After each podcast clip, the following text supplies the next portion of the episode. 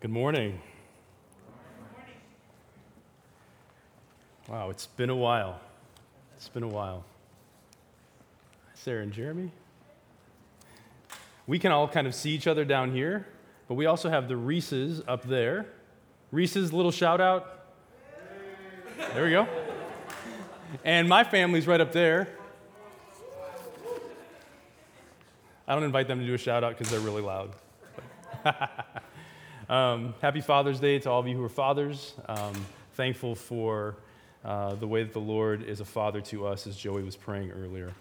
And it's good to be back together again to a certain extent, this small gathering. And we also want to acknowledge those of you who are out there experiencing the live stream, the real time live stream that we haven't tried before this morning. So we're glad for all of you who are out there. We, we want to see you soon. We're trusting that some of you will be here the next two weeks, but we, we love you all. And um, may the Lord continue to bless you and minister to you even through the service this morning. Well, did you appreciate Tyler's sermon last week?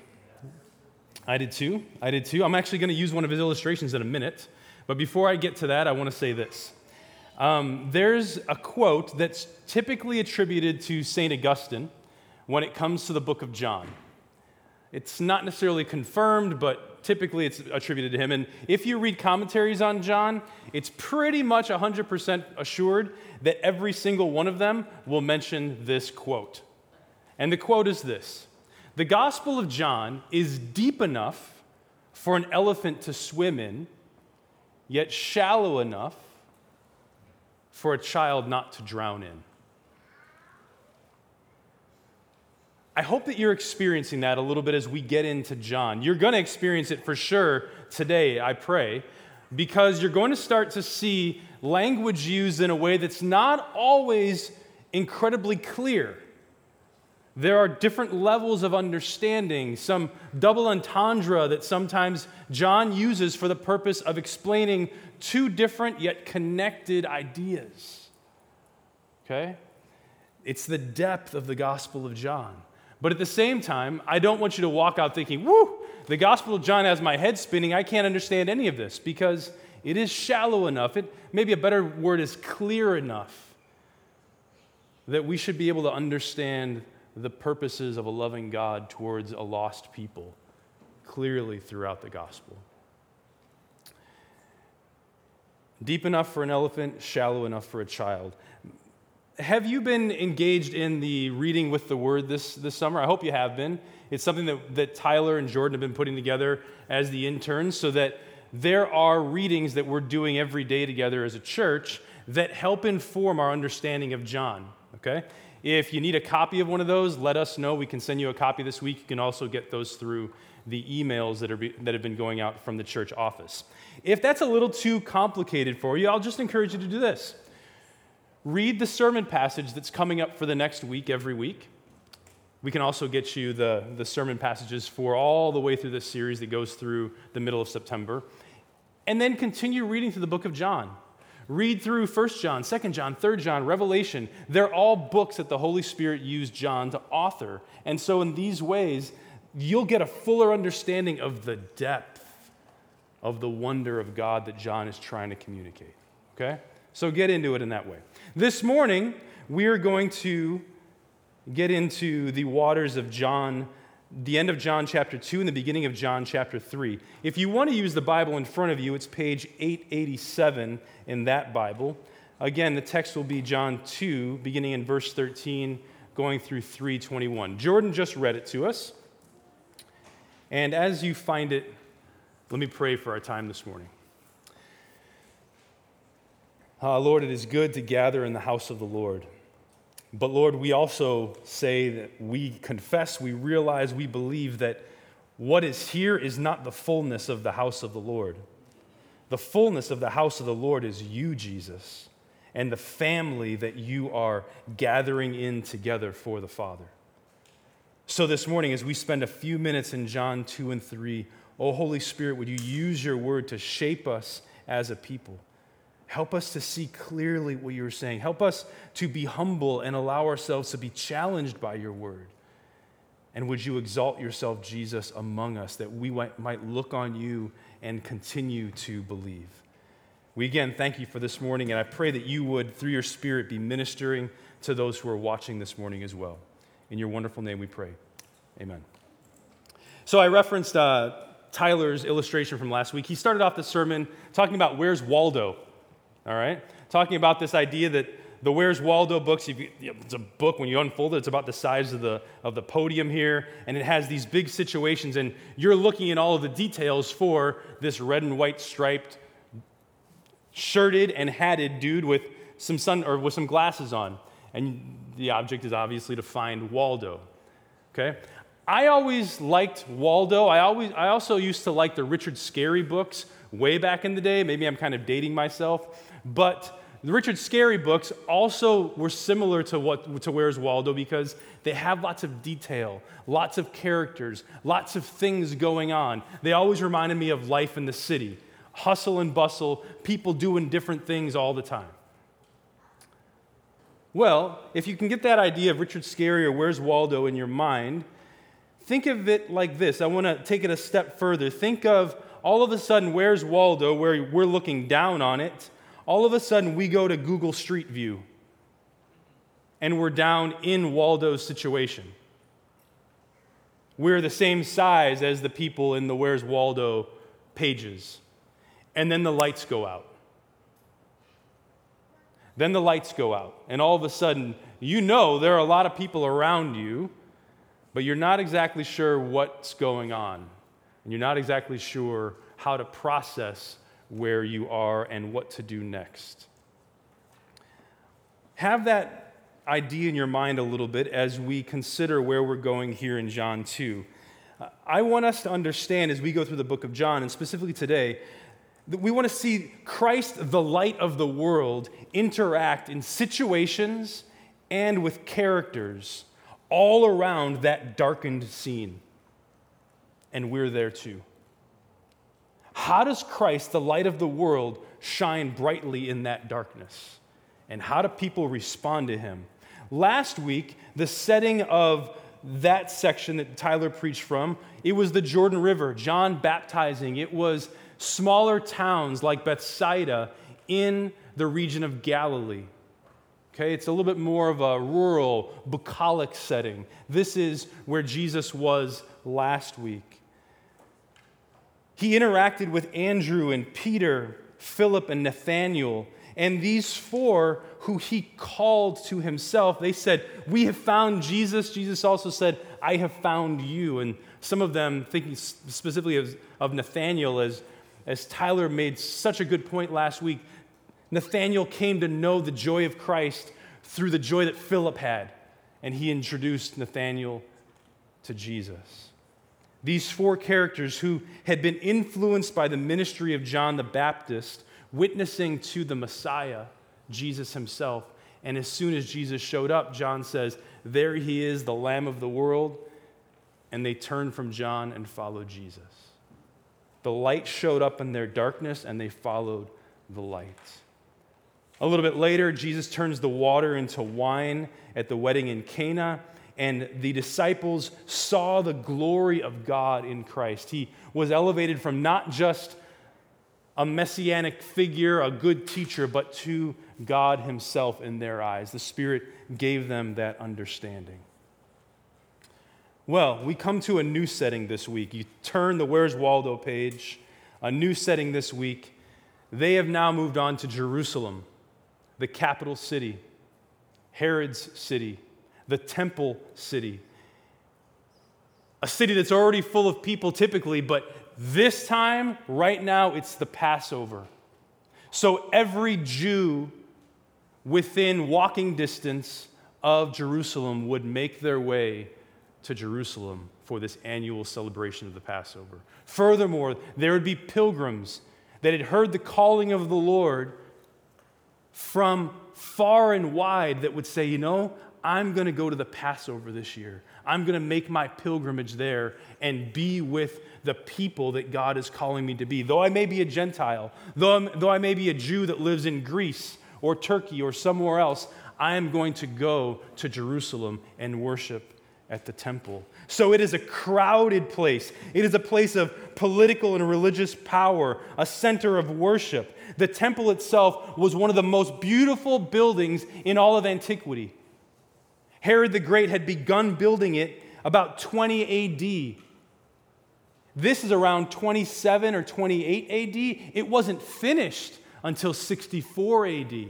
It was only about two thirds of the way in in construction, yet already it was recognized as this wonder of antiquity. And the Jewish, the Jewish people flocked to it. This is our place of worship, and it is, it is the pride. It is the pride of Israel. There are new characters to be met this morning as well. Those still dwelling in darkness and a little bit of foreshadowing. These are characters that are not as ready for the Messiah, not as ready to hear from who could be the Messiah as those who John had influenced already. New situation, new characters. Our main question for this morning is this What does Jesus find? What does Jesus find when he, the light of the world, pierces the darkness? What does Jesus find when he, the light of the world, pierces the darkness? Well, the first answer to that question is this, found in chapter 2, verses 13 through 17. Jesus finds a dark house. He finds a dark house.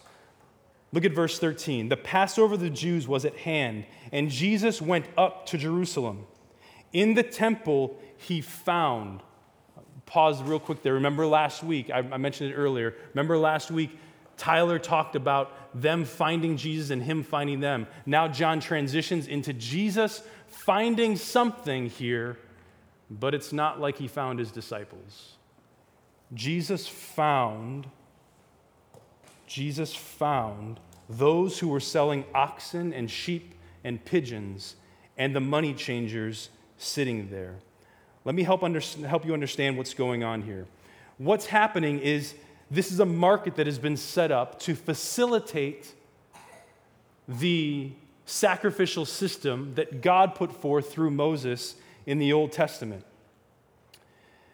The people needed to come and sacrifice unblemished animals. Well, as I told you before, people are coming from all over the place. Some of them might not even be farmers, so they don't necessarily have an unblemished bull or sheep. So they're coming to the temple to worship, but they need to bring a sacrifice in order to approach God. So religious pragmatism now has this market set up here in the temple, and they're selling unblemished animals near to the temple so the pilgrims could get them so that they could approach God and fulfill the sacrifice. The money changers who were there, they were performing the duty of a currency exchange of sorts. People would come with their various types of currency, some of which were Roman and had the picture of Caesar on them. Those coins were considered idolatrous. They weren't able to be in the temple. So the money changers would come and they would, for a small fee, exchange money for people. So there was a common currency being used as they purchased their animals for the sacrifice. Seems innocent enough, but listen to this description of what was actually going on. At Passover, everyone in the world who was an adult male and wished to worship at the temple would bring his offering or purchase a sacrificial animal at the temple. Since there was no acceptance of foreign money with any foreign image, the money changers would sell temple coinage at a very high rate of exchange and assess a fixed charge for their services. Meanwhile, the judges, who sat to inspect the offerings to make sure they were without blemish, were quick to detect any blemish in them. This was expensive for even the wealthy pilgrims, not to say how ruinous this was for the poor, who could only offer their turtle doves and pigeons. There was no defense for them or court of appeal, seeing that the priestly authorities took a large percentage of every transaction. what we need to catch here is this religious and social pragmatism systematized injustice and oppressed worshipers.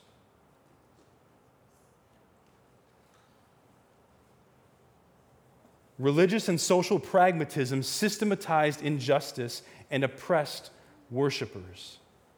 But let's go further.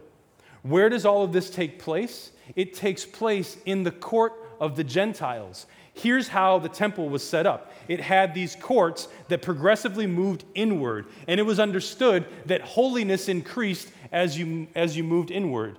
You had the court of the Gentiles on the outside, everyone was allowed there. In from there, you had the court of women. The Israelite women were allowed there. After that, you had the court of the Israelites. Israelite men were allowed there. Inside of that court, you had the court of the priests. The priests were allowed there. And inside of that, you had the Holy of Holies. Holiness moved inward because the Holy of Holies was understood to be the dwelling place of God. Where is this market? It is in the court of the Gentiles.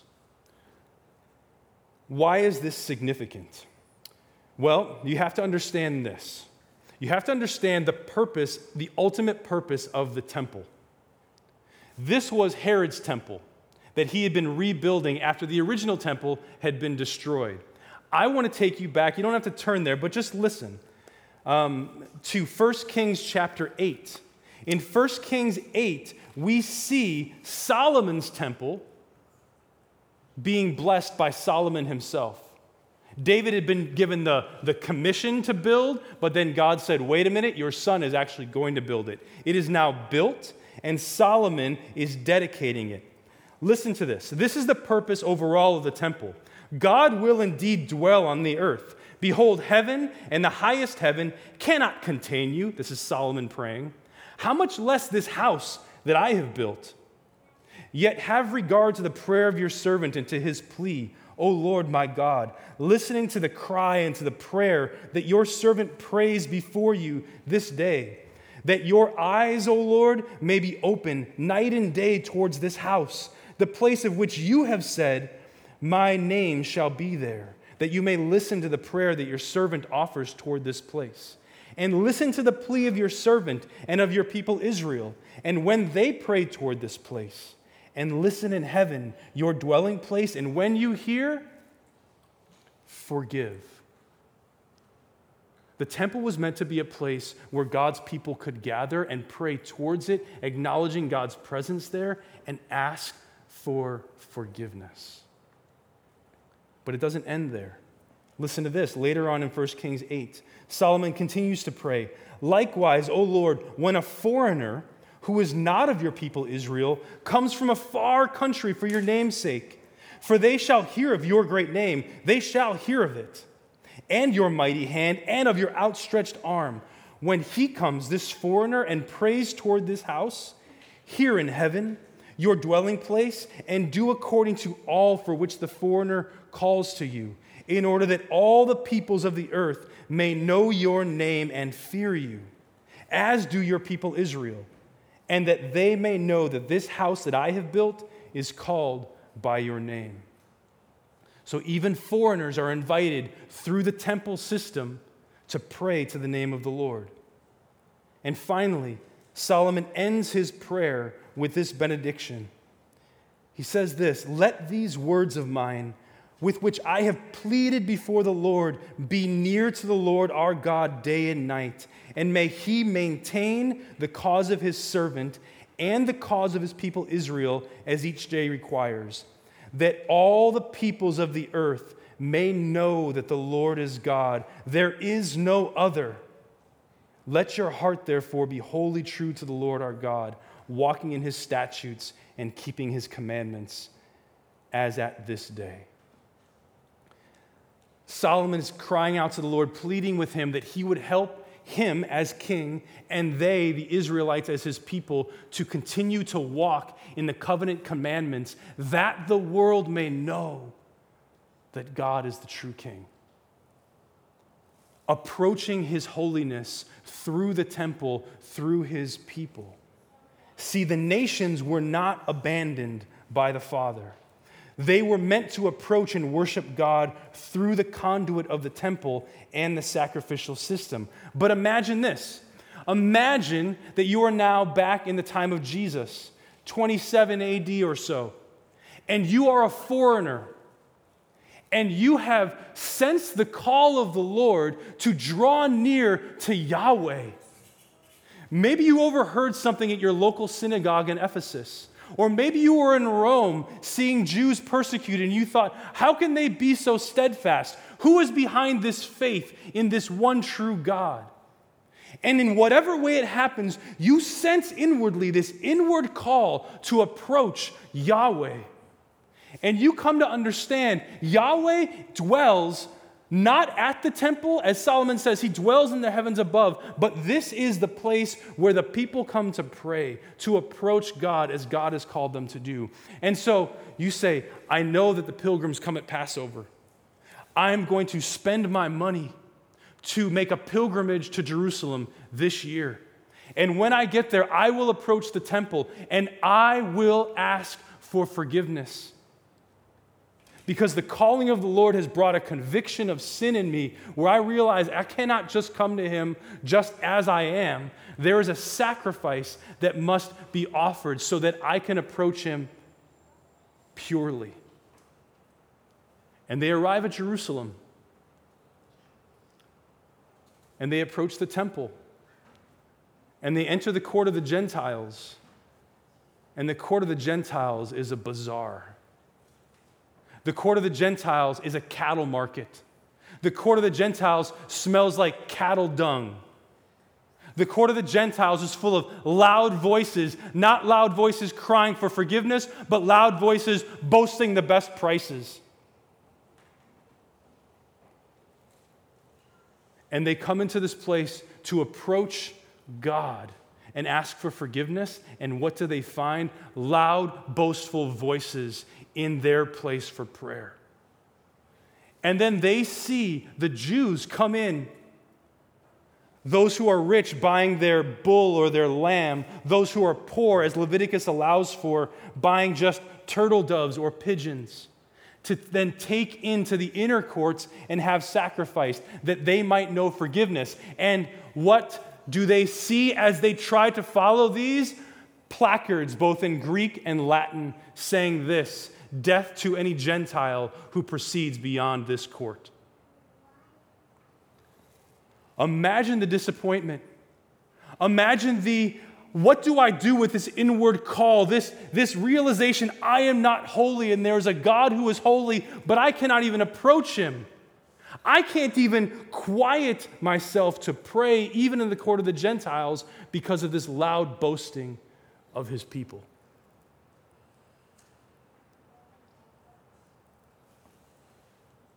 What has Jesus found? He has found a dark house, systemic religious oppression, a sinful structure that has developed from religious and political expediency because they went hand in hand in Jerusalem, oppressing the poor and impeding the very plan of God to have all of the nations worship him.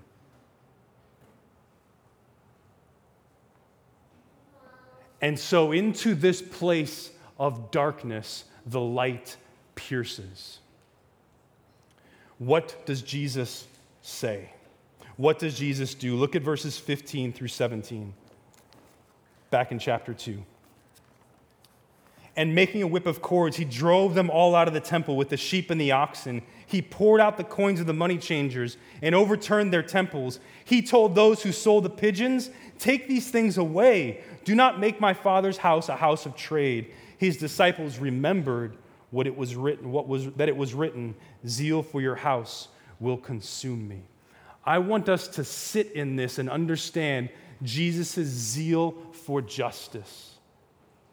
Jesus' zeal for justice. How did he respond to the systemic injustice of the temple? He acted with intentionality. He made that whip. He drove those animals out. He poured the money changers' tables onto the ground. And he also acted with nuance. Did you catch how he responded to the dove sellers? He didn't rip off the cages and the doves flew into the air. These precious birds that were for the poor, Jesus told their sellers, just take them away from here, please. Do not make my father's house a house of trade. Jesus' actions and his words were bold, strong, decisive. They were intentional, but they were also nuanced and wise. Still caring for the poor, even as he is cleansing the temple. He also acted for a particular people in a particular situation because those particular people had been particularly marginalized. He understood what, what was happening here as he had found it. And he knew that he had to act on behalf of a particularly marginalized, specific people. He was driven in his actions and his words for the Father, driven by love for the Father and zeal for his Father to be worshiped. The lives of the poor mattered because their worship of God mattered. The lives of the Gentiles mattered because their worship of God mattered. Yet his zeal was seen in what he did for the poor and the Gentiles, not just his adherence to a slogan or a public statement on systemic temple injustice. If you understand here, Jesus could have been running through the temple saying, Zeal for your house will consume me. He could have turned that into a slogan. Rather, it was the disciples who saw his action and remembered what the word said about him. Again, the main question for this morning is this What does Jesus find when he, the light, pierces the darkness? But I want to add a little twist to that. It's not only what does Jesus find, but add this what does he found? Because Jesus doesn't just find darkness when light comes in, he redeems. What Jesus finds a dark house, what does Jesus found? He founds or begins a new house.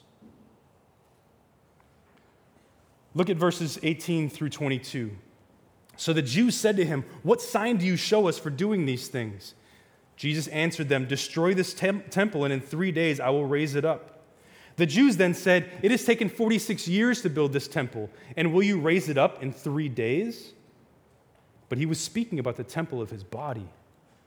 When therefore he was raised from the dead, his disciples remembered that he had said this, and they believed the scripture and the word that Jesus had spoken.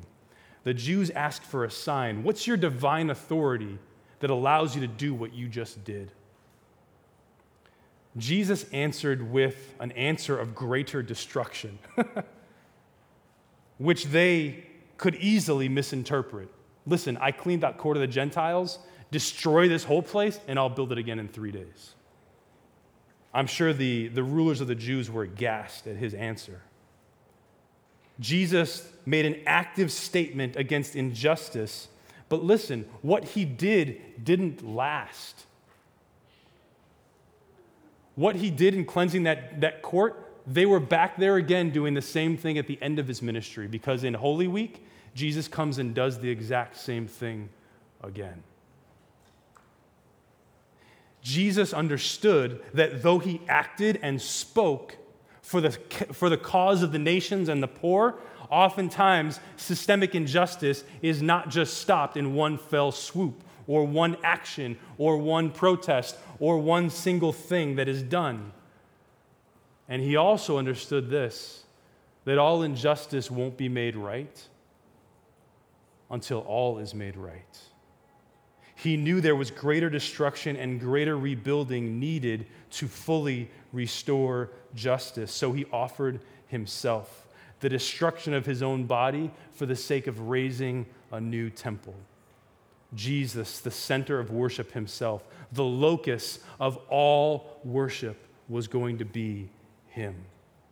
A center of worship raised up so that a people from every nation and tribe and tongue could see him and worship him. Jesus doesn't just expose, he redeems and makes new in himself.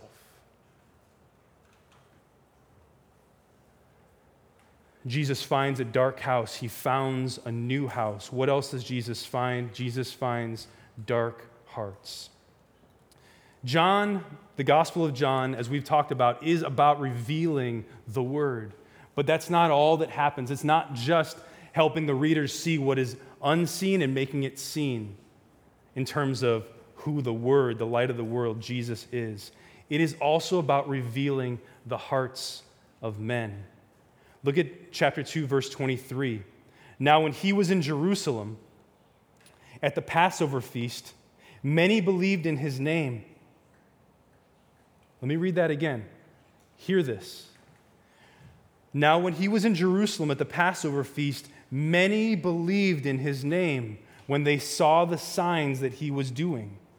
But Jesus, on his part, did not entrust himself to them because he knew all people and needed no one to bear witness about man, for he himself knew what was in man.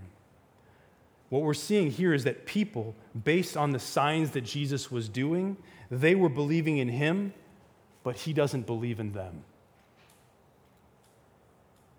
He's understanding that there's a contrast in John between true belief and false belief, which will be explored as we continue through this gospel.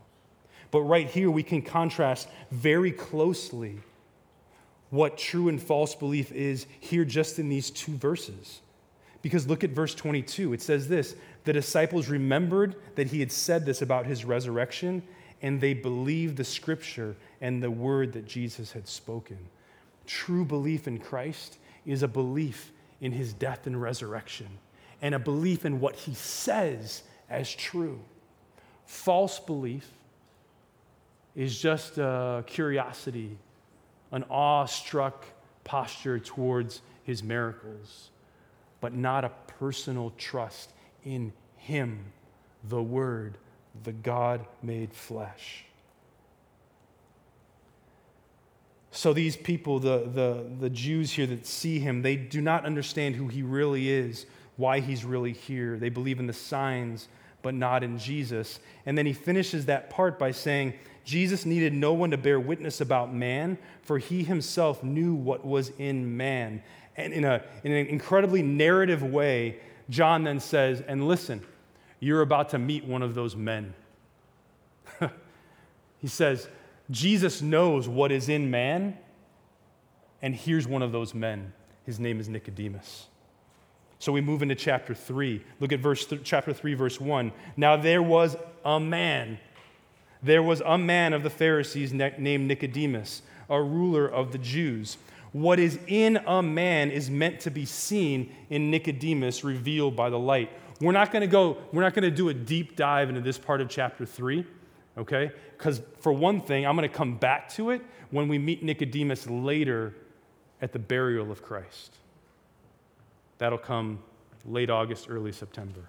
But for right now, I want us to think this Nicodemus is representative of what is in the heart of man what Jesus knows about us.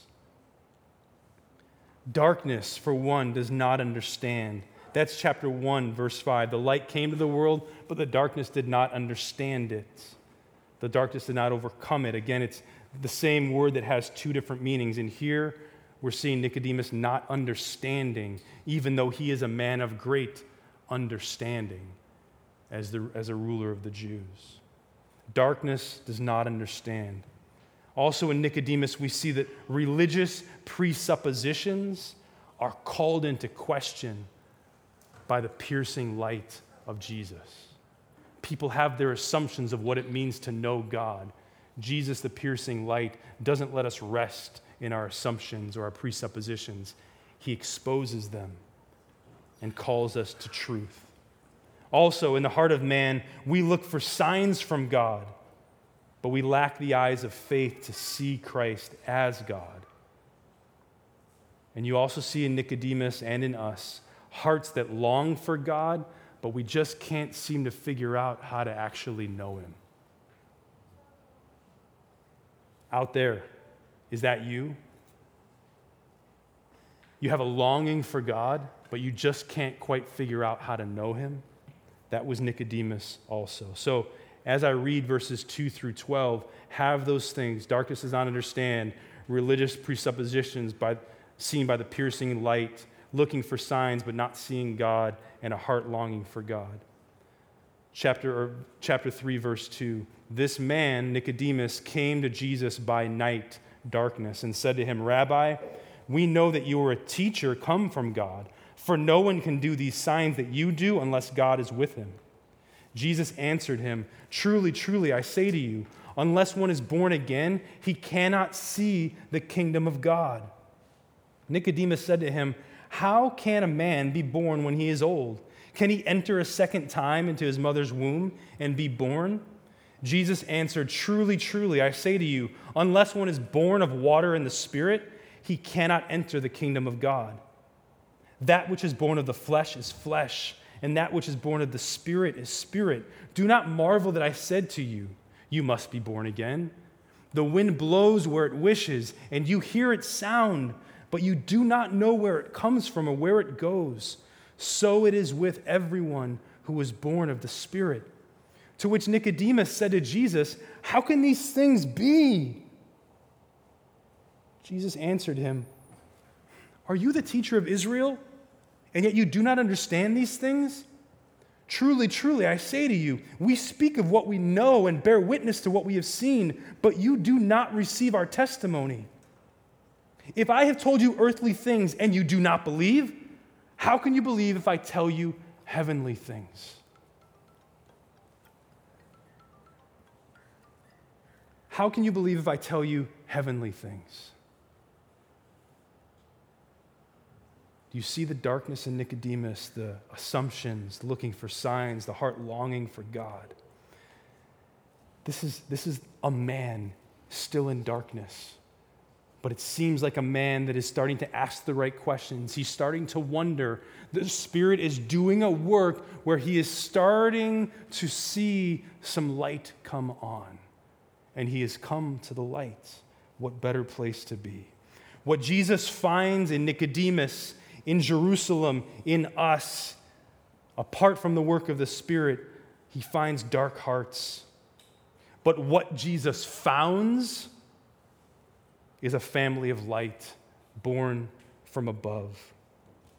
Look at verse 13. No one has ascended into heaven except he who descended from heaven, the Son of Man. He's telling Nicodemus, Listen, I have come down. I'm God in the flesh, the Son of Man, pointing back to the prophet Daniel, the Son of Man, who is this exalted human figure that is unmistakably God Himself. And he's saying, I was sent down. This is the incarnation. This is Jesus being God in the flesh. But then if you go to verse 14, he says this And as Moses lifted up the serpent in the wilderness, so must the Son of Man be lifted up, that whoever believes in him may have eternal life. You know what John 3:16 is or many people do. John 3:16 may be the most popular verse in at least American history. For God so loved the world that he gave his only son that whoever believes in him should not perish but have eternal life. But what people don't often see is the context of John 3:16 is John 14 and 15. John 14, 3, 14, and 15 come directly from Numbers 21. In Numbers 21, this is what's going on Israel is following Moses in the wilderness. And God is providing food for them every single day. He has provided the water that they need. Are they in a desperate place? Yes, they are in a desperate place. But as our hearts are often prone to do in times of COVID, in times of societal tension, in times of giving ourselves to all sorts of words out in the world, but not coming back to the world or to the word, our hearts easily grumble. And that's what the Israelites did. It says in Numbers 21, they begin to grumble against Moses and against God. They say, We don't have any water, we don't have any food. And then it's almost humorous, humorous if it wasn't so depraved. They said, Oh, and we hate this food you gave us. And what God does in response to their grumbling, their complaining, their, their idolatry of their own needs, their own opinions, is to send fiery snakes among them. And these fiery snakes begin to bite people. Poisonous snakes. They weren't lit on fire, they were poisonous snakes that bit people when people were dying quickly. People were going down. Death, not sick, dead. And the people cry out to Moses and they say very clearly, We have sinned. We have sinned. Ask God to save us. And God tells Moses this I want you to make a serpent out of bronze, a red serpent, and lift this serpent up on a pole so that everyone who is bit can look at that serpent on the pole and be saved. So let's think of the reality here. Their sin has brought judgment from God, and there is death in judgment. They understand their sin and they cry out for salvation. And God says, Lift up something that might not even make sense, does not have any healing powers in and of itself, but look on that, look upon that in faith believing God's promise that you will be healed, and everyone who did was healed.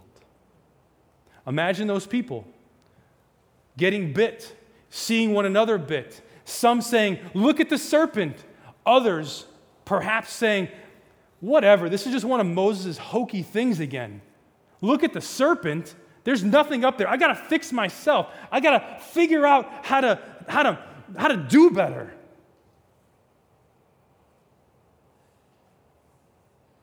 And yet the serpent was lifted up high and exalted for the people to look on and believe that they could be saved from the judgment of God. See, Jesus is telling Nicodemus listen, you're a ruler of the people of Israel, right? You should understand how to get to God, right?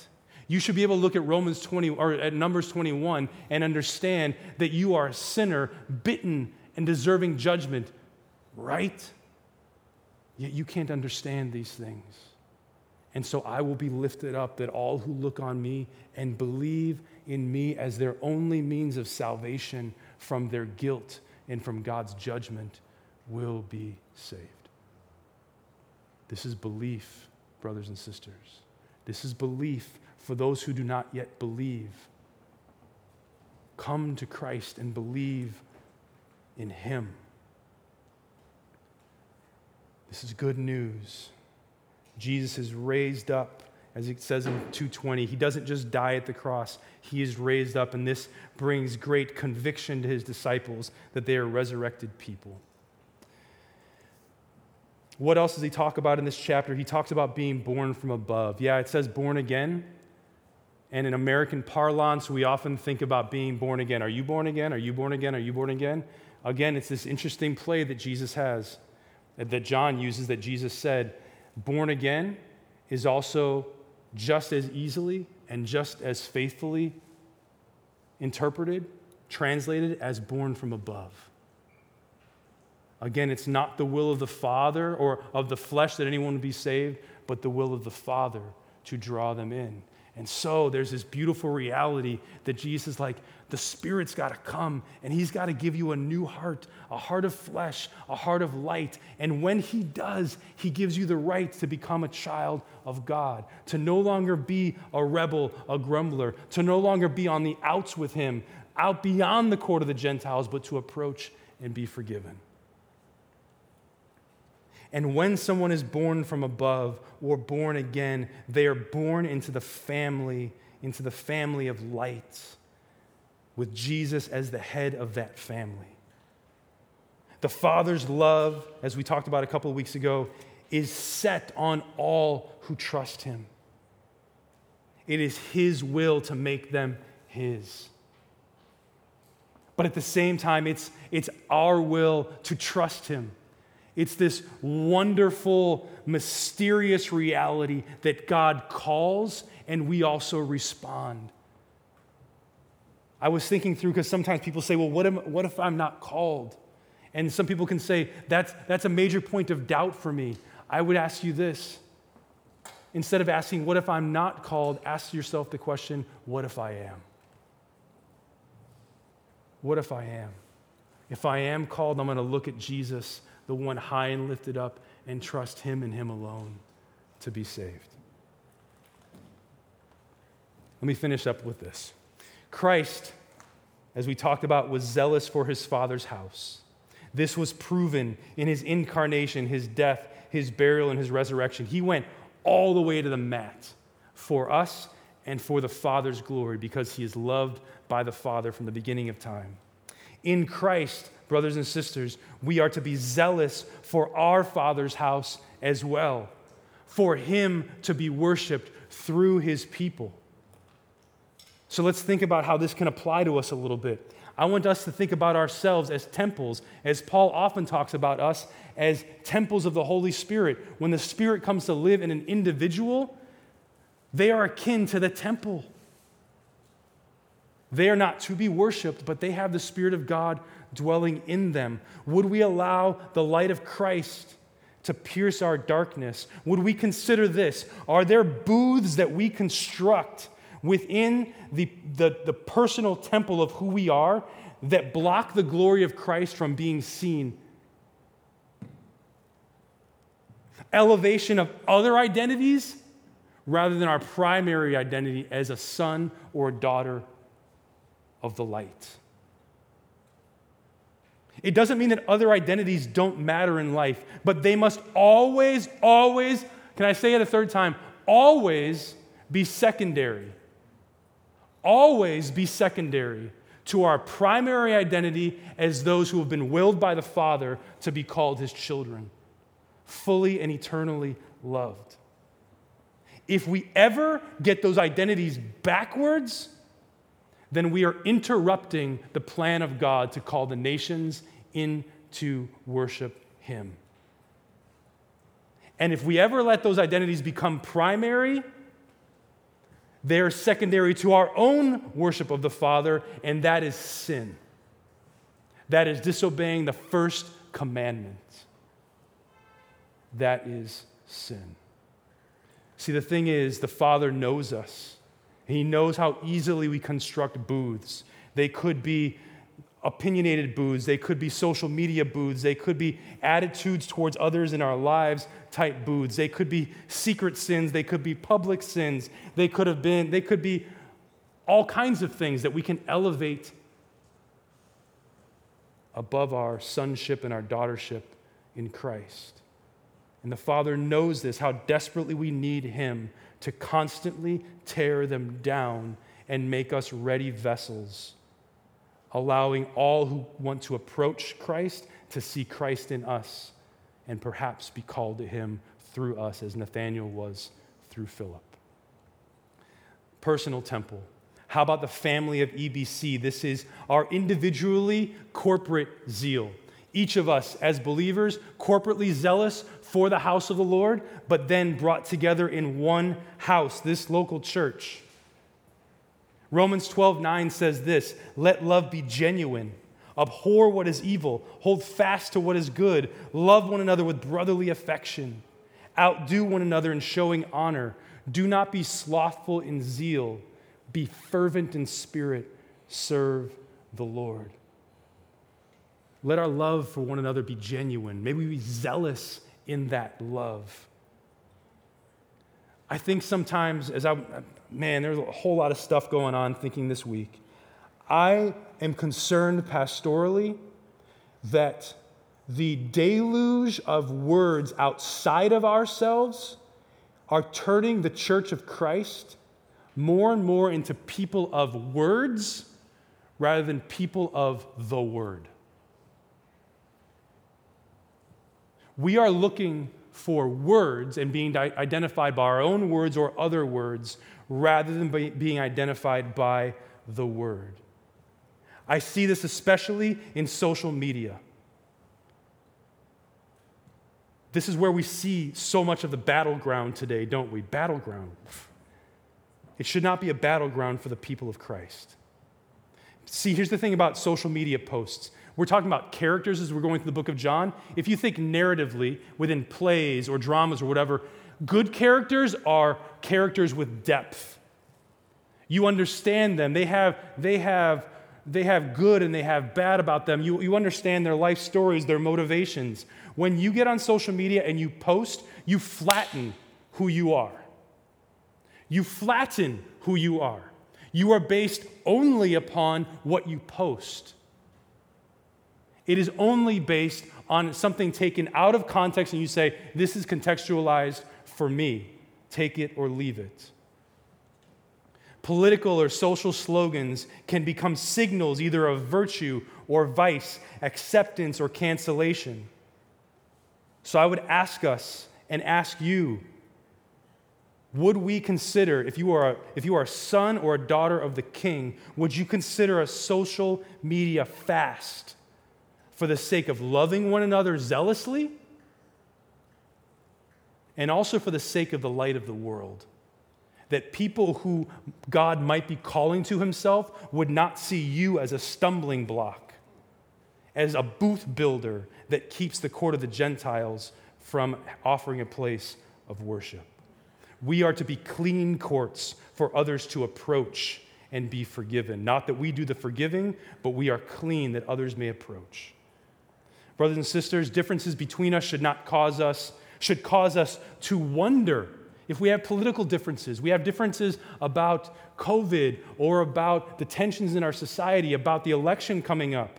These sorts of things, when we get our identity, our primary identity right, these things should cause us to wonder, not to war. All right, so I know that you're my sister in Christ, and apparently we have some different views on this. Can we find out about like what informs those views?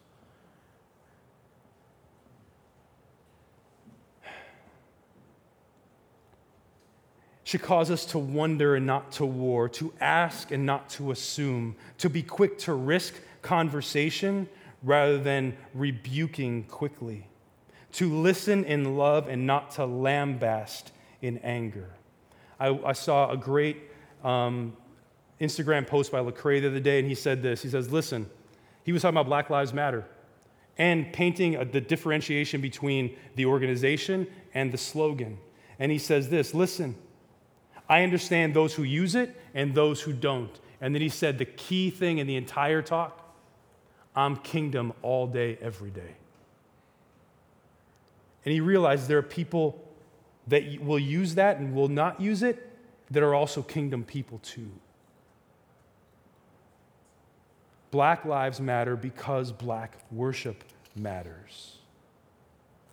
You know, another way to think about this, you know, we're praying about how the Davises can go to the Baltics, praying that we can send them as a church to take the gospel to the Baltics. No one would balk at the idea that Baltic lives matter because Baltic worship matters. Basically, when we send missionaries to places, that's what we're saying as a church. We need to think more wisely about these things and ask better questions of one another. Let ourselves be 3D family rather than flattened avatars of ourselves. The church makes a unique statement every Sunday. It's the preached word that makes clear that our issues of sin are what they are and offers the hope of the gospel. I would challenge each of us do our own personal statements offer both of those as well? Both making clear the sin and brokenness of the world and offering the hope of the gospel. Brothers and sisters, we must be open to our corporate blind spots as a local church. And that's partly what is inspiring Seek this summer. We are going to go through this book, edited by Russell Moore and Andrew T. Walker, called the Gospel for Life series The Gospel and Racial Reconciliation. We're going to be gathering on Tuesday nights from 7 o'clock until 9 o'clock. The women will start on June 30th, the men will meet on July 7th. We'll have various leaders of those discussion groups. They will be very text based. So we'll have some opportunity for talking about stories, but also interacting with the ideas of this book. We have lots of copies out there that you can take for free as you're leaving. Those of you out there, will figure out how to get them to you. before it starts. We'll meet down, we're actually going to meet in here for those of us who want to gather together. We're also going to have Zoom links available, and then we'll put the Zoom up on the screen for whoever does not feel comfortable here, okay? So that we can all have those interactions. We need to be, have a gospel grid that is formed so we can understand what is going on around us. Finally, is this the church, the capital C church, is the family that Christ has formed. We are a house intended for people from every nation, from all tribes and peoples and language, as John makes clear in Revelation, using that term, the complete seven times. He wants to make sure that the fullness of the house of God is the fullness of the four corners of the earth brought into the house of Christ. So we don't, as Martyn Lloyd-Jones says, he's like, I spend very little time worrying about the future of the church of Christ. Christ has died and risen again. He's the risen one. He's gathering all of his people to himself. I don't spend a whole lot of time worrying about it. But that doesn't release us from the responsibility of today walking in justice and mercy and humility as we seek to see God's kingdom and Him draw in more and more people.